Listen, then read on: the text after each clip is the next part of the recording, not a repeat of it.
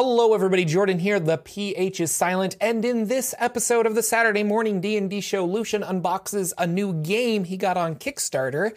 Uh, he also finished Tomb of Annihilation. So, spoilers, we talk about the end of Tomb of Annihilation if you are playing or don't want spoilers. Uh, we do clarify in the episode that there are spoilers, so you will know when to turn it off if you want to listen.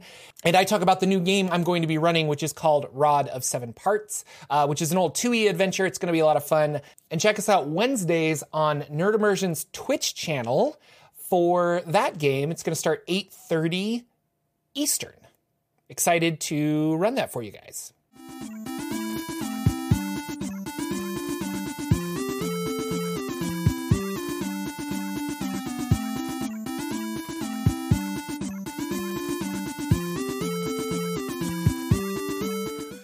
Hello, ladies and gentlemen. Welcome to the Saturday morning D&D show. My name is Jordan with a silent PH in the middle, and I am joined always, mostly always, sometimes, Oh, like last week, he decides not to be there, uh, by Sir Lucien over at Sir Lucien Gaming. Say hello, sir.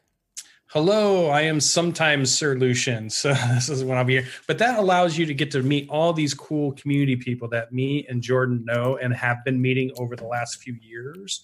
And uh, I heard you had a really good host last week, so I heard Eh, the seat was filled pretty well. I mean, on a scale of one to host, it was a host, but Yeah, they're okay. um, there is a push in the Discord to have a three person three person show with me, you, Yeah. and LB. So maybe we'll have to make that happen at some point. Yeah. Uh, She's infecting the shows the way I like to think of it. um, we are a Dungeons and Dragons podcast live stream thing. You can find us on YouTube, Twitch, and in podcast format. Um, we do a show every week. Um, if you're new here, thank you for being here. Please subscribe, like, and share with your friends. Uh, we talk about Dungeons and Dragons news, the games that we play, and how those games translate into evolving as dungeon masters. Um, And we kind of just talk about RPGs in general. Today we have a very special show because we're going to do an unboxing. We've never done this before. But apparently Lucien got something in the mail from a Kickstarter and he's real excited. He's real excited. Right behind him. it's right there. So uh, sometime during during our show we'll be unboxing things. Um, but yeah, we usually start with the news. And it's a weird day of news because basically it was announced that there's going to be an announcement. So it's An announcement of an announcement. it's the Yeah. pre-announcement of the announcement um, on February 21st. Which I didn't even look. What day is that? The 21st is next Friday. So next Saturday's show, we should have some interesting things to talk about. Yes. Um, Good. A Lucien Friday announcement. I Lucien like won't be here, so that's sad. No. You'll be traveling. So we have another guest host uh, next week. You'll have to stay tuned to see who that's going to be. Super celebrity, though. soup celebrity. Uh, but they basically Hasbro owns Dungeons and Dragons. They own Wizards of the Mhm. Coast, and the chairman of the board and CEO of Hasbro uh, just started talking about their company and like the profits that Wizards of the Coast and stuff is ma- making.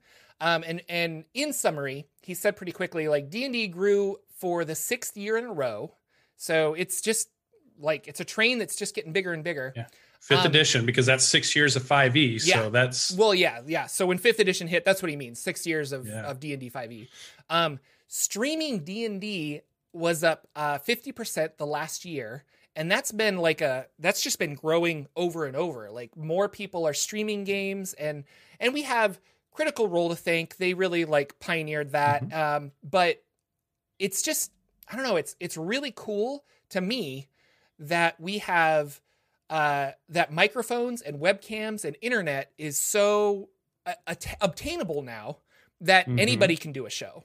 Like Mhm. some schmuck with a like PH in the middle of his name could do a show. It's amazing. Mhm. So uh, really cool, and and and just the stories people are being able to tell and follow and stuff. It's really fun. Um, so I thought that was really cool. Streaming D and D content is up fifty percent. I wish YouTube would acknowledge that D and D streams are a thing because on Twitch you can say, "Hey, we're playing tabletop games." Or Dungeons and Dragons specifically, but on YouTube, when you try to select gaming and what game you're playing, it only populates video games. And I'm like, that's Yeah. that's sad. YouTube, we could be playing some really cool D and D on YouTube, but instead we play on Twitch. So Mhm. things. Um, the elephant in the room is that they have uh, substantial new digital gaming plans for D&D, but they didn't elaborate on that. Mm-hmm. So the obvious thing I think is video games. And we know that Baldur's Gate 3 is coming out and they have uh, other games and stuff that they're working on. Uh, Dark Alliance, that's the one I was looking for. Uh, but people are speculating that this could be a competition with uh, D&D Beyond. Like they want to create because he specifically said, "Hey, streaming is up 50% since last year. By the way, we have digital gaming plans." Mm-hmm. And it's like, did those go hand in hand? Uh, and maybe not. I didn't listen to the to the thing. I'm just reading a summary of it. But I think that uh, I don't know if you necessarily want to compete with D and D Beyond, but if they had a subscription service that had webcam interfaces, maps like Roll Twenty, um, Mhm. all of the D and D content loaded into it, so that you could pull up magic items and stuff and create your own things like that. Uh, and you could just take that and put it on Twitch. Um, I mean, would you be interested in that? I would. And I think they're corporate enough that if those are the plans they want, they will buy D&D Beyond and it will become their product. Just like Hasbro bought Wizards of the Coast, they will buy if they see a product that they want like that, I bet they just buy it so they don't even have to compete with it. Even Well- if they release their own or they make that their own, You're right. they will just grab it, you And- know. I don't know. I I mean, Amazon owns D and D Beyond, uh, so I'm not. I don't know how that would work because Amazon's bigger than Hasbro, obviously. Like, uh, Yeah. But but no, really really curious about that. So that's kind of the speculate. I mean, it we it probably means a video game, but Mhm. my my brain is just like, well, that would be really cool. video games they're the Oh, type yeah. of money they're throwing at it i don't think it's just like he's just one thing and we know there's Baldur's Gate, we know there's Dark Alliance, we know there's a few other franchises of games Mm-hmm. out there that are still running with their license, but they are clearly broadcasting that they're about to make more games Yeah. and maybe a lot of them. Yeah. So yeah, Um, it's late to the party, um, but Mhm. to the I was gonna say it's late to the MMO party, but Mhm. um, and the D and D online is still kind of going, and Neverwinter is still kind of going, but like I don't like those games. So actually, D and D online is fun, but it's just older. Um, but a fifth edition D and D MMO, would you would you play that? I would kill Lucien? for it. Yeah. yeah, I would. I would assassinate people for it for sure. That is, I uh, really want a good, deep, hundreds of hundreds of hour MMO world. Uh, could you imagine if you could run around in Forgotten Realms like you can in a World of Warcraft or in a um, you like the Final Fantasy 14 is the big big open world one. Could you imagine if you had somebody painstakingly recreated Forgotten Realms for you to run around in? Mhm. and they made the cities kind of cool, but everything out around them is just random monsters and wild and dangerous and crazy. And you could do quests and you can run your characters and you would be on there nonstop. It would be amazing. I would love it. Yeah, I'd be a full time gamer streamer or something. Yes. Uh, quick side note: Saturday morning D and D show does not condone murder or assassination, despite what Lucien said. So, Unless it's for a good reason. no, So, I. Saturday morning D and D show does not condone murder. Uh, but yeah, really exciting stuff, man. It's just, it's uh, 2020 is going to be the year of D and D. I think, like, it's just lots of cool. Stuff. Has to be happen. 2020. You can't have Yeah. a better year It's of the double crit. for D&D. Yeah, yeah. Um, really, really cool stuff. Uh, what else did I want to say? Oh, some people are out there looking up your D&D Beyond uh, ownership knowledge here. Looks like maybe somebody might have bought it from Amazon already. Maybe really? Curse, I'm pretty sure maybe? Amazon. bur- Oh, well, Curse owns it, but I think Amazon owns Curse. Like, Mm, or don't know. Curse is an Amazon company. I don't know. Our our, fan based sleuths are out there googling right now. I can hear their fingers clicking on the keyboard. They're trying to figure it out. All right, prove me wrong, internet. Leave all of the comments so that I can slowly go through them and feel bad because that's what YouTube That's comments what internet does. Um other than that that's all i really had to say there. Uh, there's some news. There's a tweet out there. You can you can google it. This hasbro interview is pretty cool. Mhm. i'll probably put a link in the doobly doo below.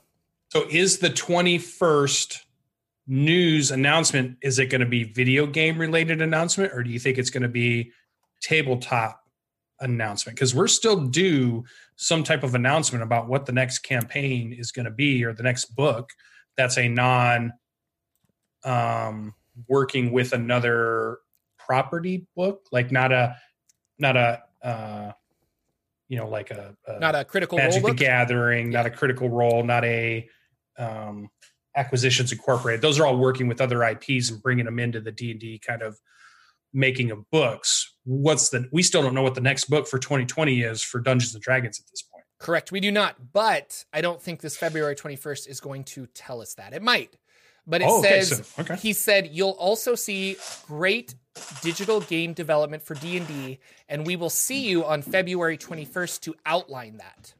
So they're going to they're going to talk about the digital game development and stuff on the 21st. But who knows, they might piggyback and, and tell us other things. I don't know.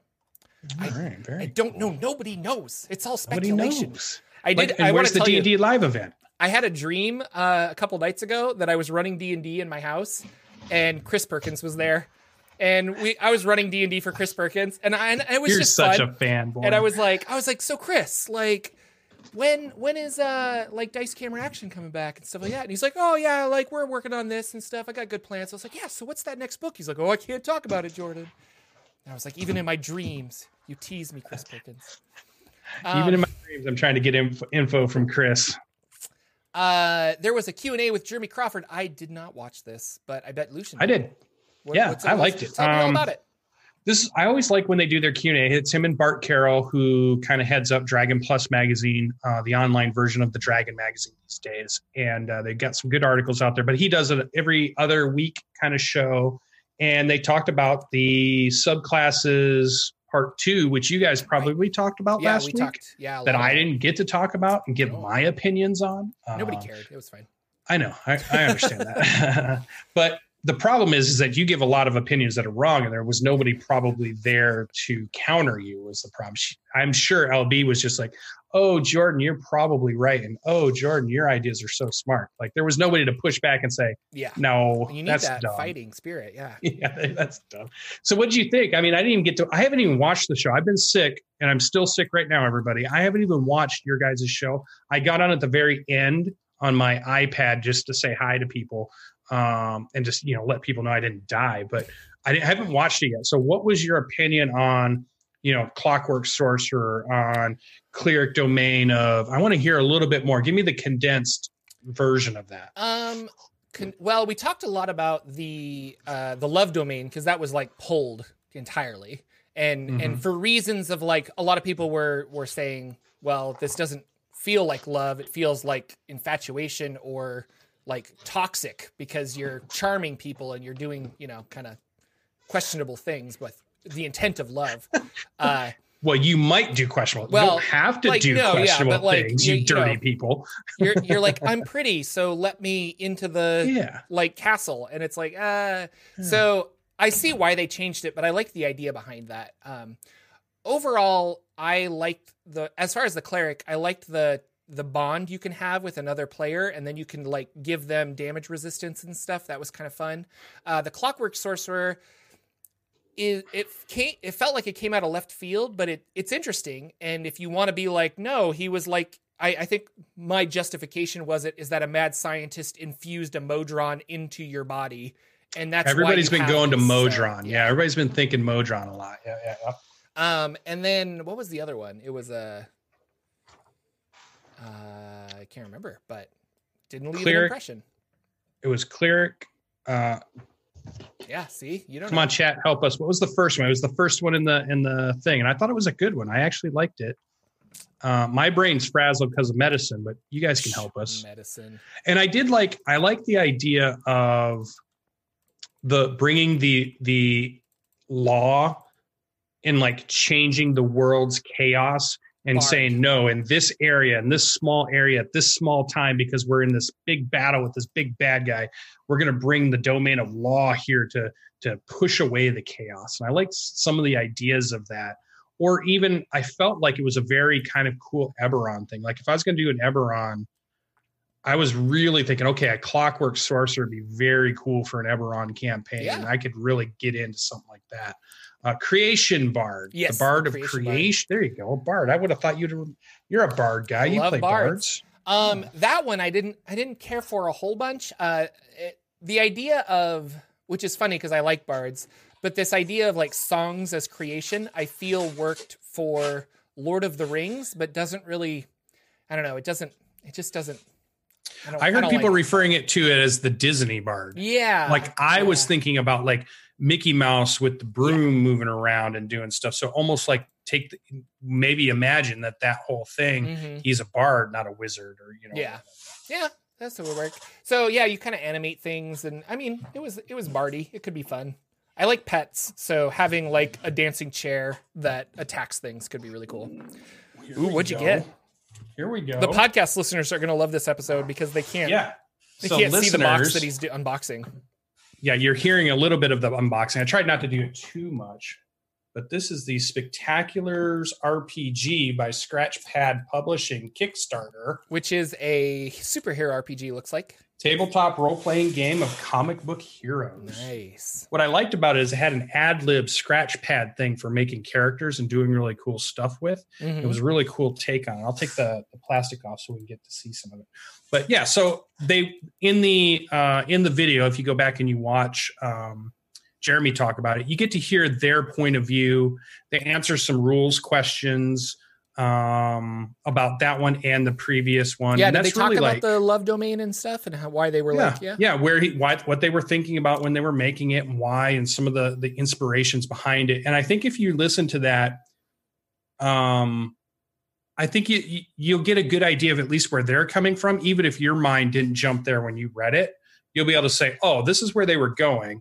This is what they're giving us because that's what they were trying to do." And now Mhm. I understand what they were trying to do. Good or bad, you can still give feedback and say, "You know what? I don't think I think you missed the mark," or no, I don't think this this subclass is all that interesting. Maybe move on to the next one, or just give your feedback of what would make it better, or whatever. But uh, it's good to hear where what their idea was, and then what their what they came up with to match that idea. Yeah. I like that. I love. yeah, yeah. No, it's always fun to see the design behind uh, the idea, uh, or the ideas behind the design. Is what I was trying to say. Um, but yeah, so we talked a little bit about that last week. It was interesting. Um, it was fun. I am. I Not still too much am- else news. well, yeah, not not we don't have any more news really, but like I was gonna say that I'm just excited for this next book whenever they do it. Um, and I was trying to think like I, I should have done this before the show, so I apologize. Um, and maybe I'll I'll do it for next show. But I'm gonna go through and see like what classes are we missing for the unearthed arcana, and then see if uh what what how many more do we need to expect? Like there's there's two or three more unearthed arcana, and then we should be able to get a book at some point. So Yeah, because before the end of last year, we must have had three unearthed arcana articles with various classes in them that we have not seen show up in a book yet. yeah. So there was three UAs worth of classes there. Plus, we've gotten two more since 2020 started. So there's and there's still more from even even before that in 2019 that have never quite made it to a book yet. So there is a plethora of possibilities that they could jam into a book or more hmm that we that might be on the horizon for us at some point. Is that a, a dinosaur? A, pl- a plethora? A plethoris? I think that's you know like a, a lot. Did I say it wrong? no, no. I was just I'm just making fun of the word because I think it's interesting. A See, that's why we make good good hosts. is many make fun of each dinosaurs. Um. Oh yes, we're looking at the box. Spectaculars. Super cool. Well, and I wanted to leave plenty of time because I didn't get to talk about all my games last week, so I definitely didn't want to do a ton of uh, uh, news, and I didn't have any more as far as that. No, I yeah, can't wait I was. our- I'm following your lead. Uh, we can jump into Cool. Bardic Inspiration, which is where we talk about things to. that inspire us. Go ahead, Lucien. Tell me all about the things that inspire you. I would love to. So, I've been, I I still keep watching. Hulu is a really good um, service to watch shows and, and Netflix and all these other ones, and I have all of those Disney Plus and that kind of stuff. And I keep just finding random animes that get uh, probably um, recommended to me, like, "Hey, maybe you watch this other one. Maybe you'll like this one." And of course, they all have a, a common theme that I get recommended, and it's usually this theme of um, person is going to play a new VR game and gets trapped in VR game or is going to jump in VR game and meet all their friends and have fun Mhm. or um, somehow get sucked into another world. And it's always a fantasy based, MMO based kind of world or an RPG style world that you would think that you know kind of would line up with playing a role playing game or or even just um, being in a MMO or being in a VR world, which I think is all on the horizon. So I love that, and we get a lot of these, and it amazes me. What struck me this last week, because I've been seeing so many of them, is that I keep getting recommended these over and over. I've watched maybe six shows that are all about RPG fantasy worlds and it's amazing that all these worlds are different enough and they're not just clones of Dungeons and Dragons and they're not just clones of Lord of the Rings. So it's so cool to see the creativity of these people that are making these animated shows and about these animated stories and, and the, the context that they, they happen in.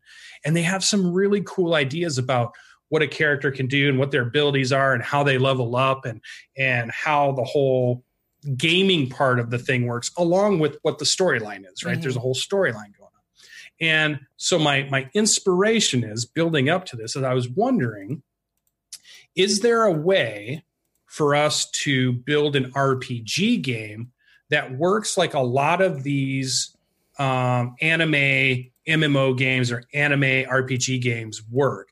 And the key that's different from, like, say, a tabletop game that we play with Dungeons and Dragons or any of the role playings really is usually with role playing games, you pick a class, you play the game, you get some experience points for doing things, and then you have a set criteria of what you get next when you go to your next level. So there's mm-hmm. maybe there's a list and you can choose some, but most of the time it's just you get these things. Okay, your third level, here's the things you get. Now you go on and be that. But in a lot of these other shows, because they're more like an MMO like, they are following this kind of area where if you swing a sword a hundred times, then you unlock something cool you can do with the sword. Mm-hmm. So at any point, you could pick something up and try it, and you'll be really bad at it in the beginning. But if you do it a hundred times, you might unlock something. You do it a thousand times, you might unlock something. You do it ten thousand times, you become the greatest swordsman ever because you've used that sword 10,000 times. You use the axe 10,000, or you fired the firebolt 10,000 times, and now your firebolt's even better than anybody else that's ever used it because it grants you ability improvement based on what you use, not on what level you are as the class itself. So I was trying to figure out is there a way you could bring that into a tabletop RPG? How would you track the XP that way? How would you is there like a, a simple tally sheet your players could have to say, you know, I used I blocked with my shield four times in that fight and I and I hit like three times. And then over a course of a campaign, you're adding those up, you're adding those up, and there's a little bit of math that gets done in between sessions. And all of a sudden you find out, oh, hey, guess what, Jordan? you had finally blocked with your shield enough, you have unlocked Bulwark. What does Bulwark do? Well, Bulwark says you can turn your magic power into defense power. So now your AC goes up higher if you want to sacrifice your, you know, whatever kind of crazy um, mm-hmm. thing you could do. It sounded, the problem I was seeing, obviously, and I'm you'll probably bring up. Well, what do you think of that? Maybe I'll do that. I won't I won't speak for you. What do you think of maybe trying to make a game where it's about what you do, not just picking a class. No, uh, there was. So I have two things that I that I'm in response. Uh, one, there was a game. I think it was an RPG. Maybe it was D and D, and it was like a hack of of starting.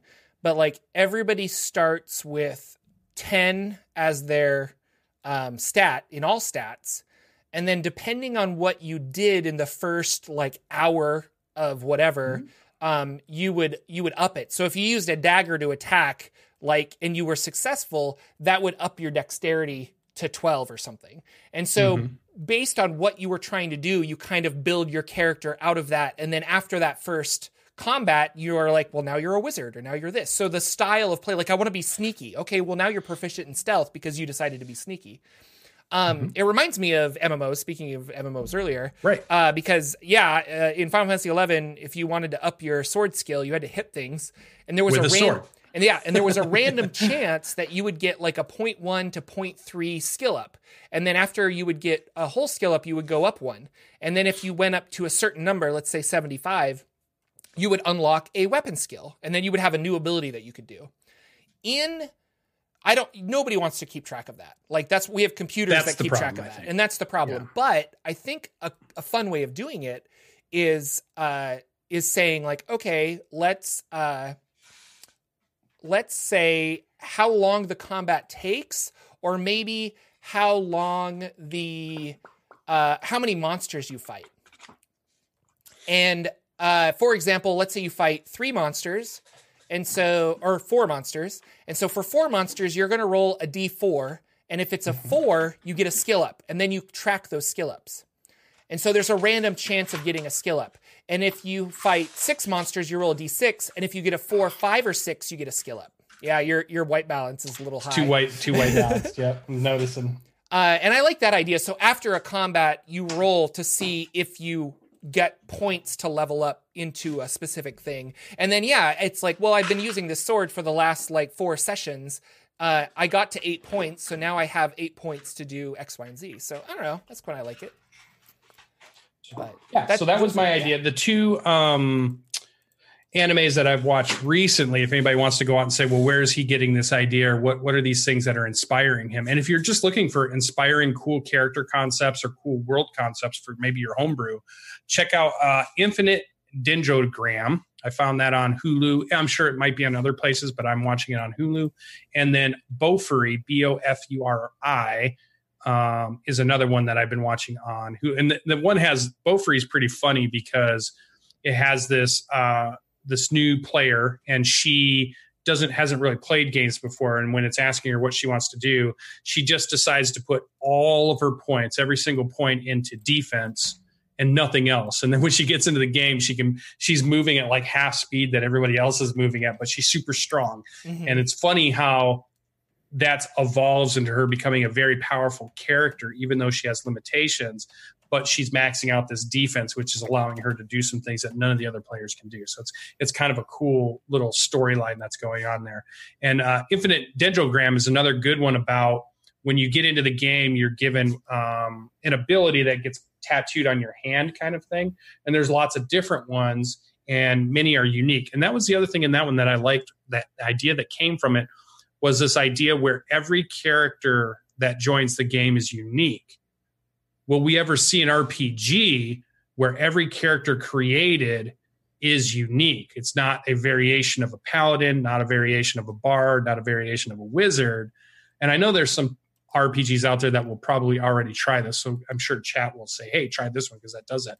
But it'd be fun to play something where every person who plays it has a unique character that is not a part of any class at all. They're just all different. You know, they're Mhm. just all all kinds of cool different stuff. So I want that was my bardic inspiration. I want to create an RPG, uh, a tabletop RPG, and I've been I ha- I've been half working on it since last Gen Con, talking with uh, people like Celeste Conowitch and, and other Mhm. other streamers and stuff. They were saying to me, they're like, "Well, I want to make a game at some point," and I'm like, "Oh man, I I want to make a game now." And Yeah, so I got home and I was like writing furiously, and I've fallen out of it. But I like I like the idea, and I've talked about this on Saturday morning D and D show before, where Mhm. I want like the Lego building blocks to create a character. So in your mind, if you're like, I really want to make a necromancer, I'm going to take necromancy magic and pets, and I'm going to combine the two of them, and that's going to be my necromancer. Or if I want to be a ranger, I'm going to take like nature magic and pets. Or if I want to be a wizard, I'm going to take like fire and ice, and then I can do like fire and ice spells and stuff. So, uh, but that's something that is for another discussion. But Yeah. I like the idea of what you're saying. Like, Yeah. you, you create the class based on whatever you want, and then it's unique to you. You know. So, Yeah, and you're picking pe- little pieces and parts. You're not picking like a whole path. Yeah, You know? yeah. And I know you can multi-class, and I know D and D has come a long way into allowing you to create a wide range of characters. And my ranger may be very different than Correct, Jordan's yeah. ranger. But yeah, I mean, but even going further than that, taking it the next step, like that's a good step. The next step. So, what was your bardic inspiration? Um, I was just reading chat really quick. Uh, my bardic inspiration. We talked about this last week a little bit, but I wanted to talk about it some more. Uh, is magical diseases. So Lucien was sick, and we were we were just talking like diseases kind of happened, but uh, and and we had the death curse in uh Dungeons and Dragons in in with Tomb of Annihilation. No, no, no. I solved that. Yeah, it's That's well, a little we'll bit later that. in We'll the to that. episode. Yeah. Uh, and Neverwinter Nights, the video game, had the the the plague that was spreading through Waterdeep, um, and it ooh dice, and so it made me think of like a magical disease that uh, you want you want a disease that isn't cured by greater restoration or something like that, or or just restoration. Um, and so we're going to assume that that this disease is somehow whatever. But how do you spread a magical disease? And so that was my question to you. Like, if you were going to put one in your book, like, is it through touch? Is it like you have a 50% chance when you come in contact with somebody of catching it? Like, like how would you spread spread a plague throughout your campaign? I would do a chance in an area around where a spell has been cast, and it would be a disease that is infecting the fabric, the weave Okay. That is happening. So anybody's casting spells puts the people in danger in like a 50 foot range. And maybe it's a small chance or maybe it's a, you know, a slight chance, but then they might contract the disease, which then can further propagate it. And maybe it's something that's a withering kind of slow withering of of stamina and and and constitution and all that kind of stuff. But yeah, tie it to somehow the weave needs to be Mhm. cured or fixed. I mean, Yeah, that'd that would be really cool. So is it like if I have the disease and I cast a spell, there's a chance that I'll infect the people around me. Otherwise, I'm fine. Like nobody's going to get hurt Yeah. unless I cast a spell. Okay.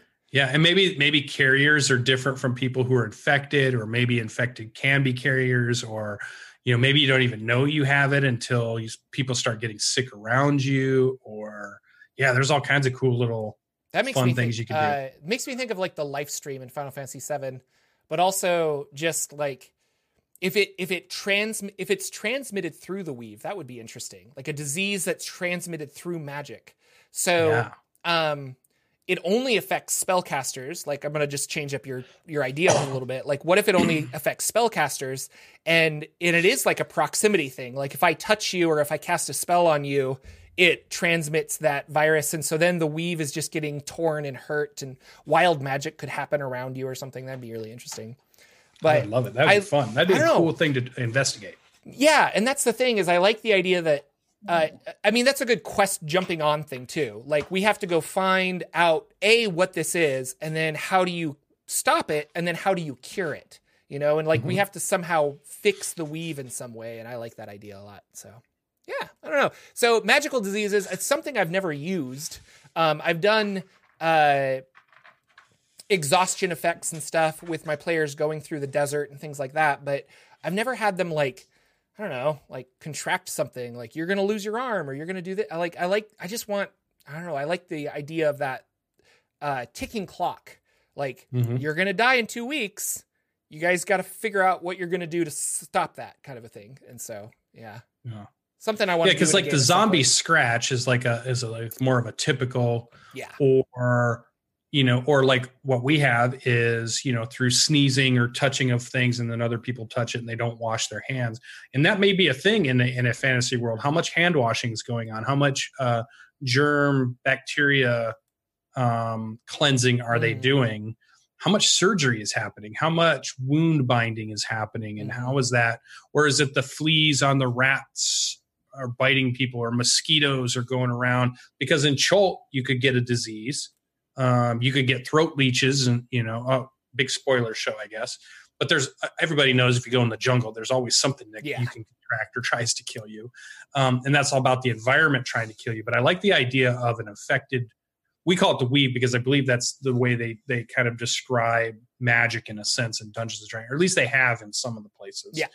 um, not everybody probably uses that as, in their world but something like that i think would be kind of cool um, or i mean what else could you do for a magical disease the only problem is, is that all the players always assume that they're playing clerics and druids and healers that there should just be some easy spell they can cast and it should all go away but if you're trying to make that not something that's easily going away kind of like the death curse was you couldn't just spell it away at that point um, you have to come up with reasons why they can't use spells to cure it and fix it. Yep. And that's I think that's the I mean that's the quest. Like Mhm. I've got to That's throw this campaign. diamond into a volcano and then Yeah. transmute it into a something using the lava and then you have to like swallow that and say your name three times backwards and then you're healed or something. So I don't know. Yeah, yeah. Like, so basically, like breaking a curse that is causing the sickness. You're not curing Yeah. the sickness, which is what gets around it. Is and I really think how- that's where I I'm I'm I'm conflicted because it's really easy to say, well, you're cursed, uh, Mhm. and I but I like the idea of like it's a disease that like Medical. I mean, you don't it's you don't catch scientific. a curse. Yeah, well, yeah. Yeah, yeah. And you don't like walk up to someone like, "Oh, I caught your curse." Like I, I want it to be like a disease where people are like, you stay clear of that town because they all have like magic rot, you know. Mm-hmm. Yeah, So, very cool. uh, but I like- moving on, we we do play Dungeons and Dragons occasionally on this game. Lucien has been playing uh, lots of Dungeons and Dragons, and I think we're gonna. Uh, we should just say stop listening here if you're in Tomb of Annihilation or if you don't want spoilers yeah, because I don't know how we can talk about the finale of this without getting into some spoilers. and, and I kind of want to talk about Yeah. spoilers, so I'm definitely warning those of you if you don't So- want. Um, what we'll do is we'll, uh, if you want to mute, I guess, and just keep watching. When we're done, I'll just clap my hands, and you will know we are done with spoilers for Tomb of Annihilation. So, so, uh, so you have been warned. Spoilers. LB's like, I'm going dark. it's really good. so Tomb of Annihilation, we ended it. Um, I played, I was sick, and but I, I toughened up. I said, no way am I I missed this show, but I wasn't gonna miss that finale of that D&D game because we had built up, and I've been telling you guys all this time how much I've loved Tomb of Annihilation as a campaign. Even to the end, even with the end battle, it's been my favorite campaign so far. All the other ones are going to have to try to beat it in some way, and I'm going to try to play through all of them. Um, but right now, Tomb Annihilation is my favorite, and uh, I really liked it. Um, we got to the bottom of the the tomb. We were able to fight the battle. Um, I kept waiting for a shoe to drop. I kept waiting for this because you kept saying, "I can't wait to talk to you about the ending," and I want to, you know, because almost as if you knew there was a little controversy, or if you were were wondering something specific. But to me, I kept waiting for, "Oh, are they going to tell us? Okay, you wake up and it's been a dream," or Oh, yeah. oh you're you've been dead this whole time and you know you've actually been ghosts or you've been Yeah. spirits that have been doing that i was waiting for a, a M, M night Shyamalan twist at the end yeah. and it really didn't happen so i was like i was pleasantly surprised i'm like all right we defeated we've broken the curse Yeah. we got here we found out what did it we we destroyed it spectacularly and uh, we fought Acererak himself, and it was cool. And uh, he, you know, we we beat him enough that he took off, um, and that was the end of our campaign. We kind of stopped it there, and it was it was fun. I felt like it was a little bit rushed because we were already at midnight, and everybody wanted to be done by like eleven or eleven thirty, but some things had kind of drawn us out, but we knew it was the end, so we couldn't just stop. yeah. Um, so we wanted to finish it up, and we we didn't even do epilogues yet of like saying, okay, what where do you see your characters in two years from now, or are we going to play them again in other adventures or anything like that? But it was satisfying. I liked it. Um, I liked playing my war wizard against it. Um, it was tough fighting Acererak. I don't know what your experiences was with it, or from you reading it, thought you know it would be like. But man, is it tough to fight a lich as a wizard? No, it just You sounds counter everything. Yeah, like I know, and I've only read Tomb of Annihilation, but uh, the for those of a for those who don't haven't read it and are interested, and we're in spoiler territory, uh, Acererak is is siphoning souls into this uh, dead god fetus, Mhm. and he's trying to like like re-energize it in a evil necromantic way, and so that's what's causing the death curse. Is these souls can't go back to the afterlife or back into a body because they're being siphoned into this thing. And there's just all these really interesting mechanics because you're fighting Acererak and who is a, a, a lich of famous. I've done a video on him. Check my Yeah. YouTube. But uh, Acererak, and then and then you have the AOE uh, or the the effects, the cl- the area effects and stuff of this like god fetus thing. Um, Mhm. and it it's just and then there's like isn't there lava or fire or something? I can't remember. Yeah, underneath it. Underneath yeah, it, so you yeah, don't yeah. want to fall in that. So- yeah. I mean, if you're there's a lot going on with this, and so I just thought it was a really interesting battle, and I was curious Yeah. how you guys handled it and things like that because I think Acererak is like flying or he can teleport. Like, He could teleport. yeah, there's Yep, just there's a lot around. going on with that. Yeah, and so- there's there's platforms that you can only get to on adamantium beams, but they're like you move half speed on those. So you, he was really our DM was really good about using that mobility of Acererak just moving around Mhm. against us and getting them away from our our melee guys who had to find a way to try to get there and use up all kinds of resources and it turned out to be a really crazy fun battle of trying to outmaneuver outwit this this crazy powerful um, lich and there were some there were some harrowing moments where i thought oh if this turn like this next dice roll if this goes bad for us it all landslides on because there was like these moments of you're on the edge and if you go over the edge there's no recovery from that. You're just sliding sliding down.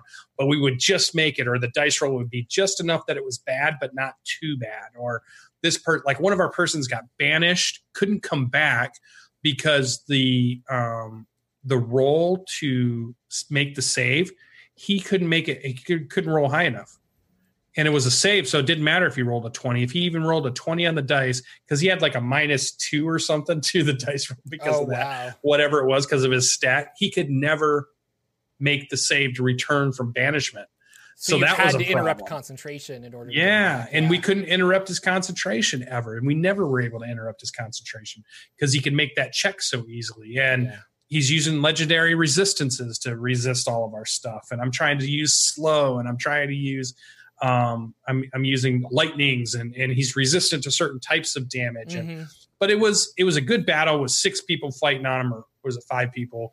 And it it resolved well. He definitely once he got down to a certain point, he bugged out, and I Yeah. think that's how it's written in the Yeah. module. So, I mean, there. I think there's ways him. where because but he left. yeah, Wizards of the Coast wants to keep that character alive in canon. You know. yeah, yeah, yeah. So we Uh, can't so it. he can't like die die or and i think it says in the book if they do figure out a way of capturing Acererak and actually killing him Yeah. his phylactery, Phylactery. is located really safe somewhere and we're not even going to tell you where but he will reform so don't worry Mm-hmm. Yeah, kind of a so it thing won't so yeah Yeah. So I think that was it as far as uh, spoilers. I can probably talk non-spoiler at this Okay. point. Are you good? Any spoiler? Okay. no i'm so okay.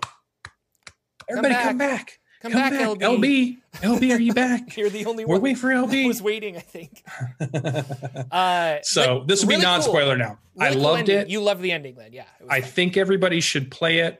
Um, I think it was a great campaign that had. uh, We got to level eleven in ours. I could see a group getting to ten or between ten and twelve. You know, Mhm. anywhere in that range when they run their group through it. Um, there's plenty of times where you could almost TPK or you could almost get wiped out.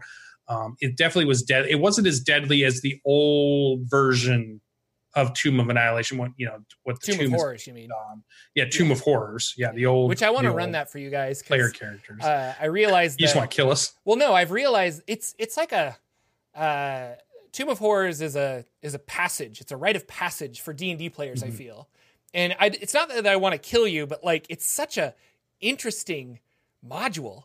And when I ran it, we had a blast. Like it was so much Mm-hmm. fun. And I was talking to well, I was talking to LB about it, and she was just like, "Yeah, I've never played it, never." And I'm like, "You've been doing D and D for how long, and you've never played Tomb of Horrors?" And I think you're the same way. Yeah, Like, I you haven't haven't played, played, it. it. either. I need to run it for you guys. Like maybe that's good. another Gen Con thing. We'll Me, run. me and LB will go. We'll, we'll find some teammates. You can run us through it. Could be yeah. Gen Con run of it would be fun. I actually put A it on hotel roll twenty. Um, I put Tomb of Horrors on roll twenty, like a map and stuff, and I kind of configured Mhm. it, and then I put you know the the fog of war so you couldn't see, and yeah, that Mhm. could be a lot of fun to do. Uh, yeah, and I could bring all the extra monitors and stuff in my car because I'm driving down, so we could set up a cool little thing that you could display to us, and we'd only see the the player portion of it. well, at that point, I'll buy I'll just buy a Chessex map on the floor and some markers or something. But well, then we can all buy dice for it. We can all buy miniatures while we're there, and then we can come back to the hotels and play it. That'd be Ah, fun. Tomb of Horrors is so good. I I love it so Yeah. much. So that was really good. I enjoyed it. If you haven't played it yet, find a DM to play it. I do want to run it for a group now. I I think this would be a really fun adventure, especially like new brand new D&D players. I want to take a group of brand new Dungeons and Dragons players through this because it seems like it has everything from from 1 to level 11. You get a wide gamut of all the cool stuff in Dungeons and Dragons that you could ever want. Um I think it's great. I mean, Nice. I think it's a really good module. So, um, so then that ended. Yep. And then this past, uh, went, so that was two weeks ago, which I would have normally have talked about on the show where I was sick, but I wasn't. So that was then. And then on Wednesday night, um, which I hear might be changing to Tuesday night. So we might be changing to a Tuesday night Ooh. run. We started Waterdeep Dragon Heist with brand new characters. And uh, I'm playing a Cavalier, Halfling Cavalier that rides a giant Rottweiler um, and uses a lance, kind of very similar to Labyrinth, which I'm sure that's a um, a movie you have watched, Jordan. Mhm. With uh, what's what's the Sir, what's the little guy on the Shaggy Dog that she ends Oh. up befriending? It's like remember. Sir Didymus or Sir Sir something like that. And I'm sure chat will remember. And uh, they get to run around. So that's kind of the concept of what I'm doing. I'm doing a, a halfling cavalier that rides a Rottweiler into battle, and uh, it's really cool. the The reason I bring it up, one, we're playing new characters, so that's fun, and we're playing a new campaign, so I get to play through all of Dragon Deep, Waterdeep, Dragon Heist, um, or Waterdeep Dragon Heist, and then we're going to go into we think Dungeon of the Mad Mage, so we might Mhm. actually get to play that too. But the other thing I brought it up was because me and you have had this conversation a few times. I definitely had the conversation with my dungeon master, Danimal DM, who's a great Australian uh, dungeon master, my favorite guy to play with right now. I said, you know what? I want to play this cavalier that rides a dog, a halfling that rides this Mhm. armored dog, but I don't want the dog to be a plot point. I don't want the dog to be part of some character arc or I don't even want the dog to die ever. Yeah. Like I don't want that to be part of a scene because we're just big dog lovers and I don't want that to be any type of thing. So I'm saying so if you're planning things for a into John Wick. characters, yeah, don't. Yeah, I don't want that at all. And I know you've had this talk. Your wife, when Yeah. she played her character, had this stern talk with you of, you can do whatever you want to me. I I don't care. Torture me as a DM as you want, but don't touch my dog. Yeah. you know. So, and he was really cool about it. He loves dogs too. He has a big um, uh, Great Dane that has the same colorings as my dog, and we came up with some ideas on no matter what happens when if the dog goes down it's just unconscious. Or it's like the with the other thing we were thinking of it's it's like one of the figurines of power. So it goes back to being a necklace that can be summoned an hour Yeah. later or something. So it's something where it never becomes an issue. I don't want to have a dog funeral. I don't want to have to be chasing other dogs every time we get fireballed. I have to go find a new mount. I don't i don't want that gameplay but i do want to play a cavalier so i hope that's cool and i'm not trying to make the the animal be super powerful either to where the DM is antagonized because it's like, oh, so you don't want me to kill him or target him. You don't want me to make him a big deal, but you're going to try to get two attacks off him all the time. You're going to do all these cool things. And I'm like, I'm not even going to do that. I'm riding him around, and that's the only thing I'm doing. I don't even want the dog really doing much else than that. And maybe some RP fun, like when it growls at somebody or it goes over and licks somebody's wound or it, you know, does cool, fun dog stuff, but nothing that's like making my character overpowered because I don't want to antagonize him to the point where he feels like he has to do something to stop me overpowering the game. So that was why I brought it up. That was something that I encourage all of our players to do. If you're going to have a concept like that, work with your dungeon master to do the cool part of the concept, but be willing to give up something too, so that you're not making it hard on them when all of a sudden you've created a super character and now you're going to try to limit them to say, and don't hurt my super character. Mhm. you know don't don't affect my cool thing that i'm going to do because now i've got this cool thing that allows me five attacks on a turn and i'm doing mega damage and you can't you know don't put your dm in that position. So that was the thing i wanted to bring up to our group what and i know we've heard yours but I'll, I'll give you a chance to talk about it too from your dm standpoint or even from your player standpoint how are you handling companion animals companion npcs or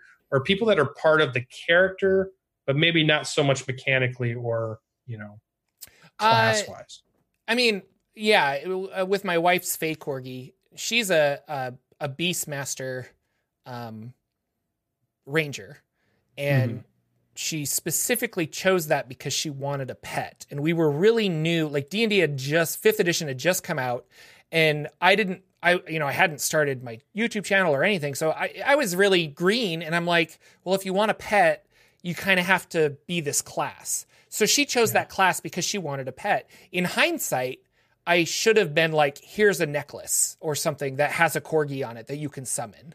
Uh, because the rules for Beastmaster, we've gone over this like to death, and we don't need to talk about it again, are are not the best. And you have to like go find a new pet if your pet dies or something. So we've made it that it's like a face spirit kind of tied to her, and then she can expend spell slots and stuff to bring it back during long rests. Uh, and that's and so if it does get targeted by a uh, because it gives her a significant amount of speed, like the the dogs are fast um, compared to a halfling. So with that, if she's riding around on it and it does a bunch of stuff, uh, yeah. So we've been doing that, and then she can, if it does get hit by a fireball or something, she can bring it back at, at whatever point. Um, but I think overall, I we've talked about this again, but like if your if your uh, players want a pet, give them a pet. You know, like like they're they, they can have a mouse on their shoulder without having the find familiar spell and thing like that. Like I think that's should be encouraged. So it's really cool. Right. And I think there should be rule because not every well in any sticking point many people might say i want to have a brother or a sister sibling as part of my character backstory but you may say i don't want them to be used as a plot Oh, pointer. right. And that's it's a little yeah. too Yeah. too strong so don't be afraid to tell your dm that there's this cool thing that i think would make my character kind of cool and but i, I also i don't really want it to become a trauma point in the camp. I'm not looking for you to you know really wrench my guts out. Or maybe you are. If you are it's cool. And tell them yeah it'd be cool if you use this you know the brother gets kidnapped or my little brother and i've got to do this cool stuff. And that, that's kind of cool. You can do that. But if you aren't comfortable with that tell them so they know.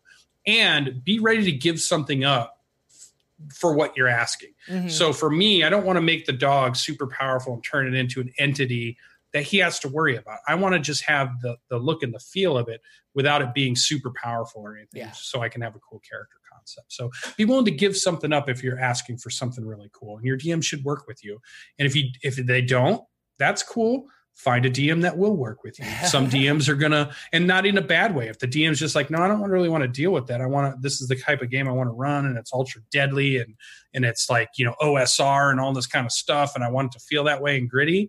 You'd be like, all right, cool. You know, that's a fun game too. But I'm gonna go find the type of game that I want to play, which is you know wherever that is. So. Yeah, we you know I'm I'm doing this Rod of Seven Parts game that will be Mhm. my D and D fifth edition stream debut.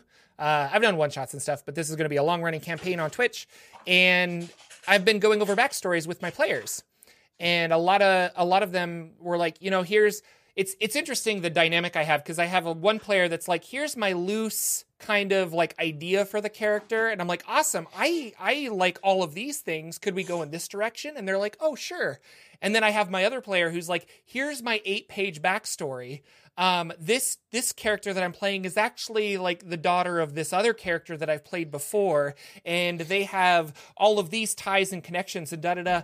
And I was like, so can I use all of this? Like, I don't I don't know that character, so if I make something up, am I going to be upset? And they were like, well, kind of. Could you just not use any of that? And I'm like, well then oh yeah sure like great and they and they were they were very clear they were like it's more for me like i need Yeah. to know all of this backstory stuff so that i have something to you know it, it helps me role play and things like that and i'm like Right. all right that's fine that's awesome as long as your character because of their background is still willing to go on a quest with you know strangers until Yeah. you guys get to know each other uh, and they were like, "Oh, that's not a problem." And so it's it's just interesting. Like some some players really need to have all of that tied in, and I think Mhm. other players are just. And I do. I have one player who still hasn't given me their backstory yet, and it's like, "Oh, yeah, I don't know, I'll jump in." And I'm like, "All right, you don't need a backstory, but like it helps me with session one. Oh, it's ruined forever. He dropped It's it. It's done. It's done.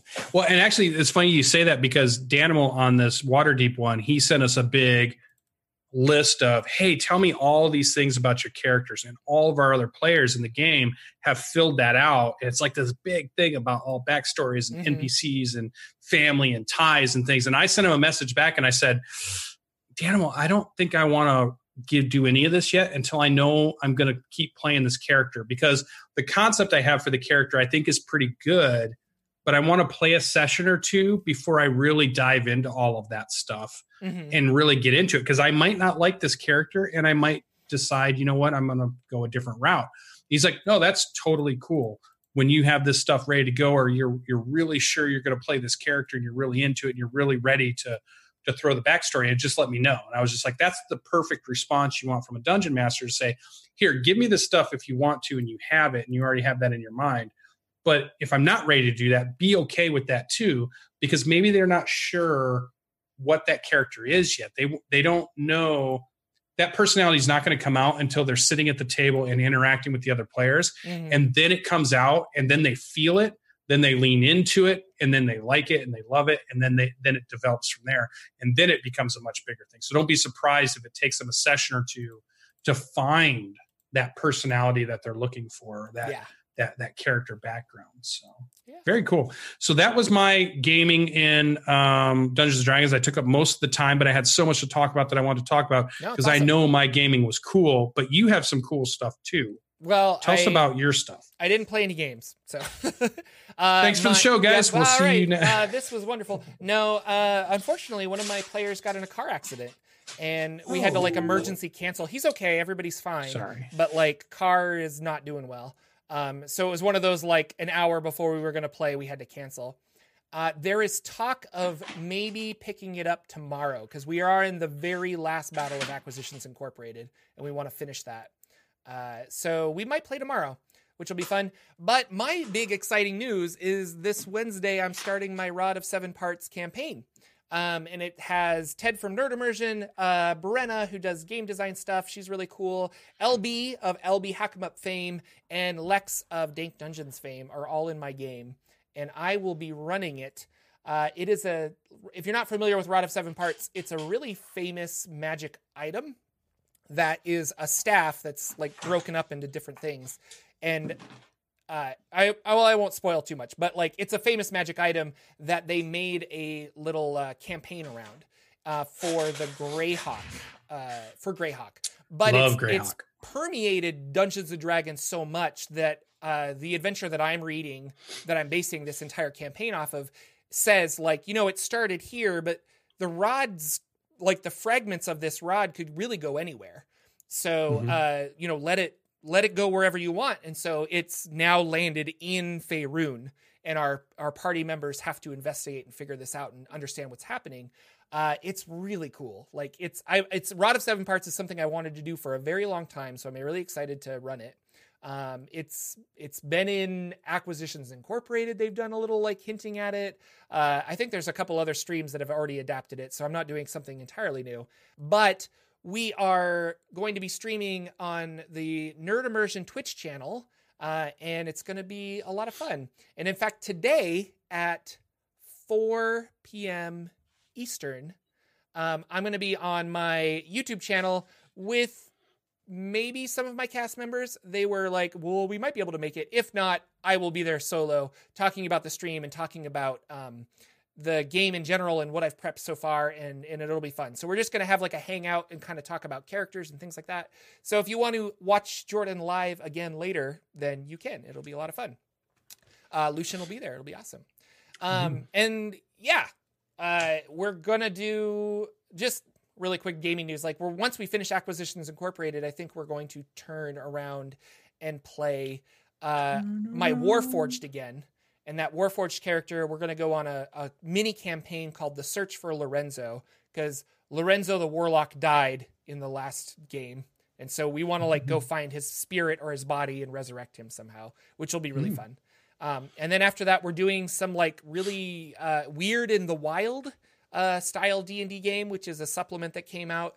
And I don't know a whole bunch about it, but it's got custom spells and stuff, and you kind of have to survive in like a dark forest And so Mhm. he, all I know Very is the cool. DM is really excited about it, and that makes me really excited about it. Like if you're super passionate about this, I want to be in that game because that's Yeah. awesome. So Yep. yeah, and cool. uh, I bought a Pathfinder two book today because it was on well, that sale. was the humble bundle. no, it was on sale on Amazon, like a physical copy. Amazon. and uh, I don't know if I'll play uh, Pathfinder 2, but I I should read it and understand it because I'm like it's it's really popular, it's awesome, and like it's there's more than just D and D out there. So I'm I'm curious about the mechanics and I want to read up on it and see how it works and stuff like that. So yeah, Yeah. yeah. Anyway, So, so just a quick on, on for those of you that weren't able to watch the unboxing and my camera is playing craziness. It comes in a nice big box. This it has these cool, these cool scratch pad, ad lib like pad stuff for the adventures, and you can write down your notes as a dungeon master, even if you can't see all the writing on them. It's got like five of these things in here where you can write them down and play through them. And it's got a setting book and a rules book, and then they also have these almost like these trays. Remember those card game you used to play with the pennies and your your family would sit around and play it and there was a big pot of pennies in the middle and you had cards and stuff. That's what this reminds me of is these these like game trays that you can play on and you keep your tokens and your dice and and your status effects and lots of little pop out things here. Then they've got a whole card tray in here, so there's a lot of cards that involve the, the role playing game too. Almost like what was the name of that game, like Canasta or something like that. Um, so very cool, spectacular superhero RPG kickstarted. It's just now being shipped out for any of those that you uh, have seen it. I'm going to go ahead and take actual pictures of it using my phone so you can actually see stuff, and I'll flood Twitter with all the cool stuff of the nice. the true unboxing and the more uh, reveal. And for those of you that are listening, thanks for bearing with us. For those of you that were trying to watch, sorry my cameras uh, wouldn't pick it up. The artwork looks really good. You can see it here in the background. Um, I'm excited. I love a superhero RPG. How many have you played a superhero I have never RPG no. yet? See, Jordan, we got to No, get sorry, you into a superhero. I have never played a superhero RPG, but that would be fun. Yeah, like what superhero would you play? What power set? What powers would Jordan like to play? Um, Nightcrawler is my favorite X Men, so I probably want to be. so like you want a teleporting melee fighter That would be awesome. with lots of good quippy lines Oh, and, yeah. and a cool German accent, is what I'm hearing. Let's do it. That is a cool character, though. Nightcrawler is really fun. He's It's such a good, one. good. So, so awesome. all right. So, guys, that's our show. I'll let Jordan take us out like he does every single week because he hates to be late. I got him to go one minute extra. Oh, one minute over. Aha. It's awful. Yeah. Uh, yeah, that is our show. Take us Thank you- away. Thank you guys so much. Thank you so much for uh, reviews and subscribing and all that jazz. We really love it. Uh, Apple iTunes uh, reviews are great. Give us some 5 Mhm. stars. We love stars. It helps us get the podcast out there. Um, if uh, and tell a friend, you know, hey, we I enjoy this this podcast. I think you might as well. Uh, and join the Discord because we're always chatting in there. Join the discussion. you can get a hold of us and say hi. It'll be awesome. Uh, thank you again. We will see you next week with a special guest on the Saturday morning D and D show because our good friend Lucien will be traveling. Uh, but it's going to be a I will show. put pictures on Twitter of exactly what I'm doing during the show. So after you're done with the show, check Twitter and you will see what I'm doing. And I think for all of you role players out there, it's going to be super cool and you're going to love it because it is a very cool thing I'm doing uh, next Saturday. That's awesome. Well, okay. Thank you guys so much. We will see you uh, next week. So take care, everybody. Bye. Our intro and outro music is 8 Bit March by Twin Musicom, licensed under Creative Commons. Check out their website at www.twinmusicom.org.